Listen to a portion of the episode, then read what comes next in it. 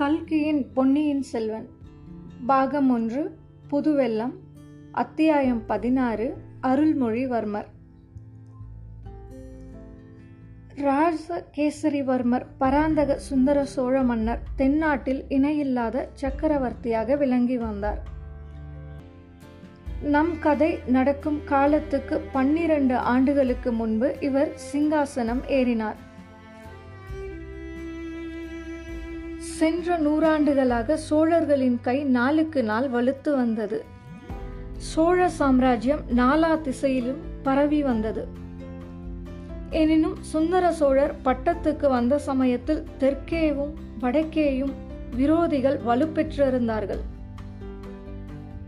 சுந்தர சோழருக்கு முன்னால் அரசு புரிந்த கண்டராதித்தர் சிவபக்தியில் திளைத்து சிவஞான கண்டராதித்தர் என்று புகழ் பெற்றவர் அவர் ராஜ்யத்தை விஸ்தரிப்பதில் அவ்வளவாக சிரத்தை கொள்ளவில்லை. கண்டராதித்தருக்கு பிறகு பட்டத்துக்கு வந்த அவருடைய சகோதரர் அரிஞ்சயர் ஒரு ஆண்டு காலம்தான் சிம்மாசனத்தில் இருந்தார்.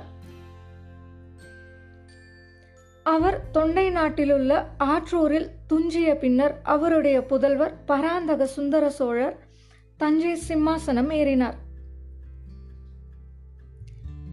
பேரரசர் ஒருவருக்கு இருக்க வேண்டிய எல்லா சிறந்த அம்சங்களும் சுந்தர சோழ சக்கரவர்த்தியிடம் பொருந்தியிருந்தன. போராற்றல் மிக்க சுந்தர சோழர் தம் ஆட்சியின் ஆரம்பத்திலேயே தென் திசைக்கு படையெடுத்து சென்றார். சேவூர் என்னும் இடத்தில் சோழ சைன்யத்துக்கும் பாண்டிய சைன்யத்துக்கும் பெரும் போர் நடைபெற்றது. அச்சமயம் மதுரை மன்னனாயிருந்த வீரபாண்டியனுக்கு துணை செய்வதற்காக சிங்கள நாட்டு அரசன் மகிந்தன் ஒரு பெரிய சேனையை அனுப்பியிருந்தான். சோழர்களின் மாபெரும் வீர சைன்யம் பாண்டியர்களுடைய சேனையையும் சிங்கள நாட்டு படையையும் சேவூரில் முறியடித்தது.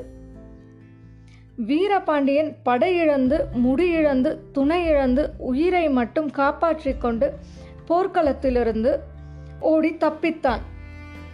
பாலை நில பகுதியொன்றின் நடுவில் இருந்த மலை குகையில் ஒளிந்து கொண்டு காலம் கழிக்கலானான். சேவூர் போரில் ஈழத்து படை அநேகமாக நிர்மூலமாகிவிட்டது. எஞ்சிய வீரர்கள் சிலர் போர்க்களத்தில் புகழையும் வீரத்தையும் உதிர்த்துவிட்டு உயிரை மட்டும் கை கொண்டு ஈழ நாட்டுக்கு ஓடிச் சென்றார்கள். இவ்விதம் பாண்டியர்களுக்கும் சோழர்களுக்கும் நடக்கும் போர்களில் சிங்கள மன்னர்கள் தலையிட்டு பாண்டியருக்கு உதவி படையனுப்புவது சில காலமாக வழக்கமாய் போயிருந்தது. இந்த வழக்கத்தை அடியோடு ஒழித்துவிட சுந்தர சோழ சக்கரவர்த்தி விரும்பினார். ஆகையினால் சோழ சைன்யம் ஒன்றை இலங்கைக்கு அனுப்பி சிங்கள மன்னர்களுக்கு புத்தி கற்பிக்க எண்ணினார். கொடும்பாலூர் சிற்றரசர் குடும்பத்தைச் சேர்ந்த பராந்தகன் சிறிய வேளான் என்னும் தளபதியின் தலைமையில் ஒரு பெரும் படையை சிங்களத்துக்கு அனுப்பினார். துரதிருஷ்டவசமாக சோழர் படை சிங்களத்துக்கு ஒரே தடவையில் போய் சேரவில்லை. அதற்கு தேவையான கப்பல் வசதிகள் இல்லை. முதல் தடவை சென்ற சேனை முன் யோசனையின்றி துணிந்து முன்னேறத் தொடங்கியது. மகிந்தராஜனுடைய தளபதி சேனா என்பவனின் தலைமையில் சிங்களப்படை எதிர்பாராத விதத்தில் வந்து சோழப்படையின் பகுதியை வளைத்து கொண்டது. பயங்கரமான பெரும் போர் நடந்தது. அதில் சோழ சேனாதிபதியான பராந்தகன் சிறிய வேளான் தன் வீர புகழை நிலைநிறுத்திவிட்டு இன்னுயிரை துறந்தான். ஈழத்து பட்ட பராந்தகன் சிறிய வேளான் என்று சரித்திர கல்வெட்டுகளில் பெயர் பெற்றான். இந்த செய்தியானது பாலைவனத்தில் மலை குகையில் ஒளிந்து கொண்டிருந்த வீரபாண்டியனுக்கு எட்டியதும் அம்மன்னன் மீண்டும் துணிவு கொண்டு வெளிவந்தான். மறுபடியும் பெரும் சேனை திரட்டி போரிட்டான். இம்முறை பாண்டிய சேனை அதோகதி அடைந்ததுடன் வீரபாண்டியனும் உயிர் துறக்க நேர்ந்தது. இந்த போரில் சுந்தர சோழரின் முதற்குமரர் ஆதித்த கரிகாலர் முன்னணியில் நின்று பராக்கிரம செயல்கள் புரிந்தார். வீரபாண்டியன் தலை கொண்ட கோப்பரகேசரி என்ற பட்டத்தையும் அடைந்தார். எனினும் சிங்கள மன்னன் மகிந்தனுக்கு ஒரு நல்ல பாடம் கற்பிக்க வேண்டும் என்ற விருப்பம் சுந்தர சோழ சக்கரவர்த்திக்கு மட்டுமல்ல. சோழ நாட்டு தளபதிகள் சாமந்தகர்கள் சேனா வீரர்கள் எல்லோருடைய மனத்திலும் குடிக்கொண்டிருந்தது படையெடுத்துச் செல்ல ஒரு பெரிய சைன்யமும் ஆயத்தமாயிற்று. அதற்கு தலைமை வகித்துச் செல்வது யார் என்னும் கேள்வி எழுந்தது. சுந்தர சோழரின் மூத்த புதல்வர் பட்டத்து இளவரசராகிய ஆதித்த கரிகாலர். அச்சமயம் வடதிசைக்கு சென்றிருந்தார். திருமுனைப்பாடி நாட்டிலும் தொண்டை மண்டலத்திலும் சில நாளாக ஆதிக்கம் செலுத்தி வந்த இரட்டை மண்டல படைகளை முறியடித்து விரட்டிவிட்டு புராதனமான காஞ்சி நகரை தமது வாசஸ்தலமாக செய்து கொண்டிருந்தார். மேலும் வடதிசையில் படையெடுத்து செல்லுவதற்கு ஆயத்தமும் செய்து கொண்டிருந்தார். இந்நிலைமையில் ஈழமண்டல படைக்கு தலைமை வகித்து செல்ல சோழ நாட்டின் மற்ற தளபதி தளபதிக்குள்ளே பெரும் போட்டி ஏற்பட்டது. போட்டியிலிருந்து பொறாமையும் புறங்கூறலும் எழுதன பழந்தமிழ்நாட்டில் போருக்கு போகாமல் தப்பித்துக் கொள்ள விரும்பியவரை காண்பது மிக அருமை. போர்க்களத்துக்கு செல்வது யார் என்பதிலேதான் போட்டி உண்டாகும். அதிலிருந்து சில சமயம் பொறாமையும் விரோதமும் வருவதுண்டு. ஈழ நாட்டுக்கு சென்று மகிந்தனை பழிக்கு பழி வாங்கி சோழரின் வீரப்புகழை நிலைநாட்டுவது யார்? என்பது பற்றி இச்சமயம் சோழ நாட்டு தலைவர்களுக்கிடையே போட்டி மூண்டது. இந்த போட்டியை அடியோடு நீக்கி அனைவரையும் சமாதானப்படுத்தும்படியாக சுந்தர சோழ மன்னரின் இளம் புதல்வர் அருள்மொழிவர்மர் முன்வந்தார். அப்பா பழையாறை அரண்மனையில் அத்தைகளுக்கும் பாட்டிகளுக்கும் இடையில் இத்தனை நாள் நான் செல்லப்பிள்ளையாக வளர்ந்தது போதும். தென் திசை சைன்யத்துக்கு மாதண்ட நாயகனாக என்னை நியமனம் செய்யுங்கள். ஈழப்போருக்கு தலைமை வகித்து நடத்த நானே இலங்கை சென்று வருகிறேன் என்றார் இளங்கோ அருள்மொழிவர்மர். அருள்மொழிவர்மருக்கு அப்போது பிராயம் பத்தொன்பது தான். அவர் சுந்தர சோழரின் கடைக்குட்டி செல்வ புதல்வர். பழையாறை அரண்மனைகளில் வாழ்ந்த ராணிகளுக்கெல்லாம் செல்ல குழந்தை. சோழ நாட்டுக்கே அவர் செல்ல பிள்ளை சுந்தர சோழ மன்னர் நல்ல அழகிய தோற்றம் வாய்ந்தவர். அவருடைய தந்தை அரிஞ்சயர் சோழ குலத்துக்கு எதிரிகளாக இருந்த வைத்தும்பராயர் வம்சத்து பெண்ணாகிய கலியாணியை அவளுடைய அழகைக் கண்டு மோகித்து மனம் கொண்டார். அரிஞ்சயருக்கும் கல்யாணிக்கும் பிறந்த சுந்தர சோழருக்கு பெற்றோர்கள் வைத்த பெயர் பராந்தகர். அவருடைய தோற்றத்தின் வனப்பை கண்டு நாட்டாரும் நகரத்தாரும் சுந்தர சோழர் என்று அவரை அழைத்து வந்தார்கள். அதுவே அனைவரும் வழங்கும் பெயராயிற்று. அத்தகையவருக்கு பிறந்த குழந்தைகள் எல்லோரும் அழகில் மிக்கவர்கள்தான். ஆனால் கடைசியில் பிறந்த அருள்மொழிவர்மர் அழகில் அனைவரையும் மிஞ்சிவிட்டார். அவருடைய முகத்தில் பொழிந்த அழகு மனித குலத்துக்கு உரியதாக மட்டும் இல்லை தெய்வீக தன்மை பொருந்தியதாக இருந்தது. அவர் குழந்தையாக இருந்தபோது சோழ வம்சத்து ராணிமார்கள் அவரை முத்தமிட்டு முத்தமிட்டு கன்னம் கனிய செய்து விடுவார்கள். எல்லாரை விட அவரிடம் வாஞ்சியுடன் இருந்தவள் அவளுடைய அவருடைய தமக்கையாகிய குந்தவை.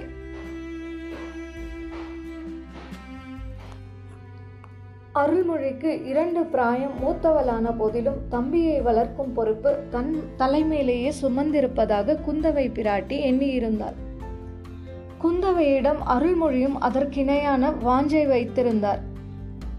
தமக்கையிட்ட கோட்டை தம்பி தாண்டுவது கிடையாது. இளைய பிராட்டி ஒரு வார்த்தை சொல்லிவிட்டால் போதும்.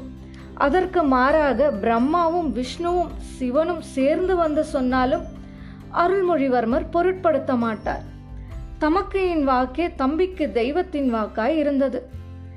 தம்பியின் முகத்தை தமக்கை அடிக்கடி உற்று நோக்குவாள். விழித்து கொண்டிருக்கும் போது மட்டுமல்லாமல் அவன் தூங்கும் போது கூட நாழிகை கணக்கில் பார்த்து கொண்டிருப்பாள். இந்த பிள்ளையிடம் ஏதோ தெய்வீக சக்தி இருக்கிறது. அதை வெளிப்படுத்தி பிரகாசிக்க செய்ய வேண்டியது என் பொறுப்பு என்று எண்ணமிடுவாள். தம்பி தூங்கும்போது அவனுடைய உள்ளங்கையை அடிக்கடி எடுத்து பார்ப்பாள். அந்த கைகளில் உள்ள ரேகைகள் சங்கு சக்கர வடிவமாக அவளுக்கு தோன்றும். ஆஹா உலகத்தை ஒரு குடைநிழலில் புறந்திட பிறந்தவன் அல்லவோ? இவன் சிந்தனை செய்வாள். ஆனால் சோழ சிங்காதனத்தின் இவன் ஏறுவான் என்று எண்ணுவதற்கே இடமிருக்கவில்லை. இவனுக்கு மூத்தவர்கள் பட்டத்துக்கு உரியவர்கள் இரண்டு பேர் இருந்தார்கள். பின் இவனுக்கு எங்கிருந்து ராஜ்யம் வரப்போகிறது? எந்த சிம்மாசனத்தில் இவன் ஏறப்போகிறான் கடவுள் சித்தம் எப்படியோ யார் கண்டது? உலகம் மிக்க விசாலமானது. எத்தனையோ தேசங்கள் எத்தனையோ ராஜ்யங்கள் இந்நில உலகில் இருக்கின்றன. புஜபல பராக்கிரமத்தினால் ஒரு நாட்டிலிருந்து இன்னொரு நாடு சென்று சிங்காதனம் ஏறி ராஜ்யமாண்டவர்களை பற்றி கதைகளிலும் காவியங்களிலும் நாம் கேட்டதில்லையா? கங்கை நதி பாயும் வங்க நாட்டிலிருந்து துரத்தி அடிக்கப்பட்ட இளவரசன் படகிலேறி இலங்கைக்கு சென்று அரசு புரியவில்லையா? ஆயிரம் வருஷமாக அது சிங்களராஜ வம்சம் நிலைத்து நிற்கவில்லையா? இவ்விதமாக குந்தவை பிராட்டி ஓயாது சி- சிந்தித்து வந்தாள். கடைசியாக இலங்கைக்கு அனுப்பும் சைன்யத்துக்கு யார் தளபதியாக போவது என்பது பற்றி விவாதம் எழுந்தபோது அதற்குரியவன் அருள்மொழிதான் என்று முடிவுக்கு வந்தாள். தம்பி அருள்மொழி உன்னை ஒரு கணம் பிரிந்திருப்பதென்றாலும் எனக்கு எத்தனையோ கஷ்டமாகத்தான் இருக்கிறது. ஆயினும் நானே உன்னை போகச் சொல்ல வேண்டிய சமயம் வந்துவிட்டது. இலங்கை படையின் தலைவனாக நீதான் போக வேண்டும் என்றாள். இளவரசர் குதூகலத்துடன் இதற்கு சம்மதித்தார். அரண்மனை வாழ்விலிருந்தும் அந்தப்புற மாதரசிகளின் அரவணைப்பிலிருந்தும் எப்போது தப்புவோம் என்று அருள்மொழிவர்மனின் உள்ளம் துடித்து கொண்டிருந்தது. அருமை தமக்கையே இப்போது போகச் சொல்லிவிட்டாள். இனி என்ன தடை? குந்தவை தேவி மனம் வைத்துவிட்டால் சோழ சாம்ராஜ்யத்தில் நடவாத காரியம் ஒன்றுமே கிடையாது. சுந்தர சோழ சக்கரவர்த்திக்கு தம் செல்வ குமாரியிடம் அவ்வளவு ஆசை அவ்வளவு நம்பிக்கை இளங்கோ அருள்மொழிவர்மர் தென் திசை சோழ சைன்யத்தின் மாதண்ட நாயகர் ஆனார். இலங்கைக்கும் போனார். அங்கே படைத்தலைமை வகித்து சில காலம் போர் நடத்தினார். ஆனால் போர் எளிதில் முடிகிறதா இல்லை.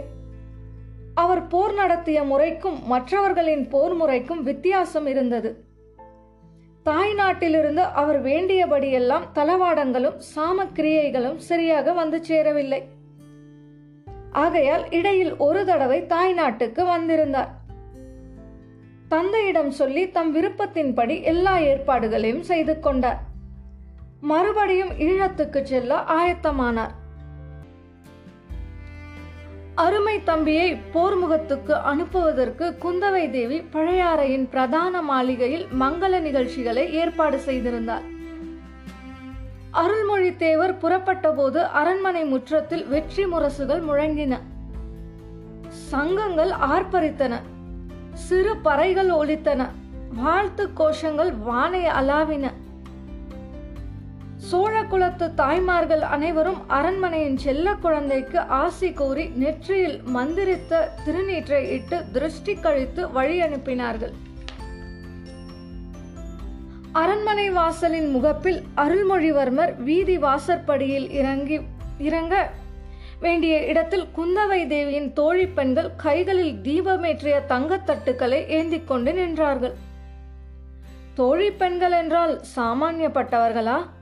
தென்னாட்டில் உள்ள புகழ்பெற்ற சிற்றரசர்களின் குடும்பங்களைச் சேர்ந்தவர்கள். பழையாறை அரண்மனையில் செம்பியன் மாதேவிக்கு பணிவிடை செய்வதையும் குந்தவை பிராட்டிக்கு தோழியாக இருப்பதையும் பெறற்கரும் பாக்கியமாக கருதி வந்திருந்தவர்கள். அவர்களிலே கொடும்பாலூர் சிறிய வேளாண் புதல்வி வானத்தையும் இருந்தாள். இளவரசர் சற்று தூரத்தில் வருவதை பார்த்ததும் அந்த பெண்கள் எல்லோருமே மனக்கிளர்ச்சி அடைந்தார்கள். இளவரசர் அருகில் வந்ததும் கையில் ஏந்திய தட்டுக்களை சுற்றி ஆலாத்தி எடுத்தார்கள். அப்போது வானத்தியின் மேனி முழுதும் திடீரென்று நடுங்கிற்று. கையில் இருந்த தட்டு தவறி கீழே விழுந்து டனார் என்ற சத்தத்தை உண்டாக்கியது. அடடா இது என்ன அபசகுனம் என்று எண்ணம் எல்லோருடைய மனத்திலும் உண்டாயிற்று. ஆனால் தட்டு கீழே விழுந்த பிறகும் திரி மட்டும் எரிந்து கொண்டிருப்பதை பார்த்துவிட்டு அனைவரும் நிம்மதியடைந்தார்கள். இது மிக நல்ல சகுனம் என்றே முதியவர்கள் உறுதி கூறினார்கள். எவ்வித காரணமும் இன்றி பீதியும் கலக்கமும் அடைந்து தட்டை நழுவவிட்ட பெண்ணை பார்த்து புன்னகை புரிந்துவிட்டு இளங்கோ அருள்மொழிவர்மர் மேலே சென்றார். அவர் அப்பால் சென்றதும் வானத்தையும் மயக்கமடைந்து கீழே சுருண்டு விழுந்து விட்டாள் ஆஹா இப்பேற்பட்ட தவறு செய்துவிட்டோமே என்ற எண்ணம் வானத்தியை அவ்வாறு மூர்ச்சையடைந்து விழும்படி செய்துவிட்டது. குந்தவையின் கட்டளையின் பேரில் அவளை மற்ற பெண்கள் தூக்கிச் சென்று ஒரு அறையில் மேடையில் கிடத்தினார்கள். குந்தவை பிராட்டி தம் சகோதரர் புறப்படுவதை பார்ப்பதற்கு கூட நில்லாமல் உள்ளே சென்று வானத்திக்கு மூர்ச்சை தெளிக்க முயன்றாள். வாசலில் நின்றபடியே வானத்தை சுருண்டு விழுந்ததை பார்த்துவிட்ட அருள்மொழிவர்மர் தம் குதிரை மீது ஏறுவதற்கு முன்னால் விழுந்த பெண்ணிற்கு எப்படி இருக்கிறது? மயக்கம் தெளிந்ததா? என்று விசாரித்து வர ஆள் அனுப்பினார். விசாரிக்க வந்தவனிடம் குந்தவை தேவி இளவரசரை இங்கே சிறிது வந்துவிட்டு பார்க்கச் சொல் என்று திரும்பி சொல்லி அனுப்பினாள். தமக்கையின் சொல்லை என்றும் தட்டியீராத இளவரசர் அவ்விதமே மீண்டும் அரண்மனைக்குள் வந்தார். வானத்தியை தம் தமக்கை மார்பின் மீது சாத்திக் கொண்டு மூர்ச்சை தெளிவிக்க முயன்று கொண்டிருந்த காட்சி அவருடைய மனதை உருக்கியது. அக்கா இந்த பெண் யார்? இவள் பெயர் என்ன? என்று இளங்கோ கேட்டார். கொடுமாலூர் சிறிய வேளாரின் மகள். இவள் பெயர் வானதி. கொஞ்சம் பயந்த சுபாவம் உடையவள் என்றாள் குந்தவை. ஆஹா இப்போது இவள் மூர்ச்சையாகி விழுந்ததின் காரணம் தெரிந்தது. இந்த பெண்ணின் தந்தைதானே இலங்கை சென்று மீண்டும் வராமல் போர்க்களத்தில் மாண்டார். அதை நினைத்து கொண்டால் போலிருக்கிறது என்றார் இளவரசர். இருக்கலாம் ஆனால் இவளை பற்றி நீ கவலைப்பட வேண்டாம். நான் பார்த்துக் கொள்கிறேன். இலங்கை சென்று விரைவில் வெற்றி வீரனாக திரும்பி வா. அடிக்கடி எனக்கு செய்தி அனுப்பி கொண்டிரு என்றாள் இளைய பிராட்டி. ஆகட்டும் எங்கே ஏதாவது விசேஷம் நிகழ்ந்தாலும் எனக்கு செய்தி அனுப்புங்கள் என்றார் இளங்கோ. இச்சமயத்தில் இளவரசரின் இனிய குரலின் மகிமையினால் தானோ என்னவோ. வானத்திற்கு மூர்ச்சை தெளிந்து நினைவு வரத் தொடங்கியது.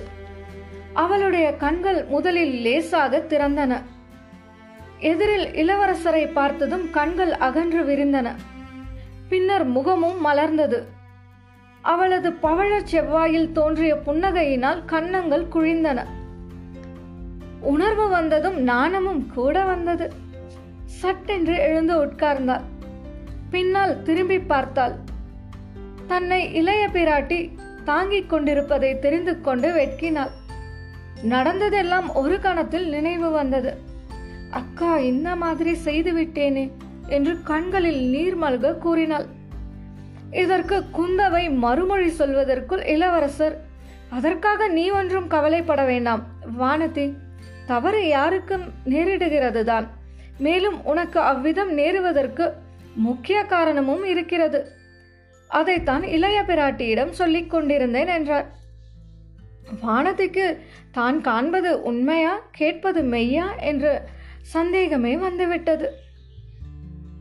பெண்களை சாதாரணமாக ஏறிட்டு பார்க்காமலே போகும் வழக்கமுடைய இளவரசரா என்னுடன் பேசுகிறார்? எனக்கு ஆறுதல் மொழி கூற தோன்று தேற்றுகிறார். என என் பாக்கியத்தை என்னவென்று சொல்வது? ஆஹா உடம்பு புல்லரிக்கிறதே.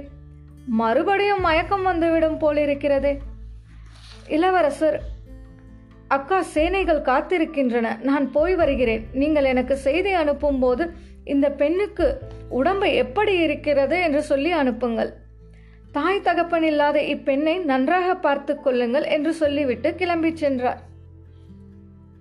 இவற்றையெல்லாம் குந்தவை தேவியின் மற்ற தோழி பெண்கள் மேல் மாடங்களிலிருந்து பார்த்து கொண்டும் கேட்டுக்கொண்டும் இருந்தார்கள். அவர்களுடைய உள்ளங்களில் பொறாமை தீ கொழுந்துவிட ஆரம்பித்தது. அன்று முதல் குந்தவை பிராட்டி வானத்தியிடம் தனி அன்பை காட்டத் தொடங்கினாள்.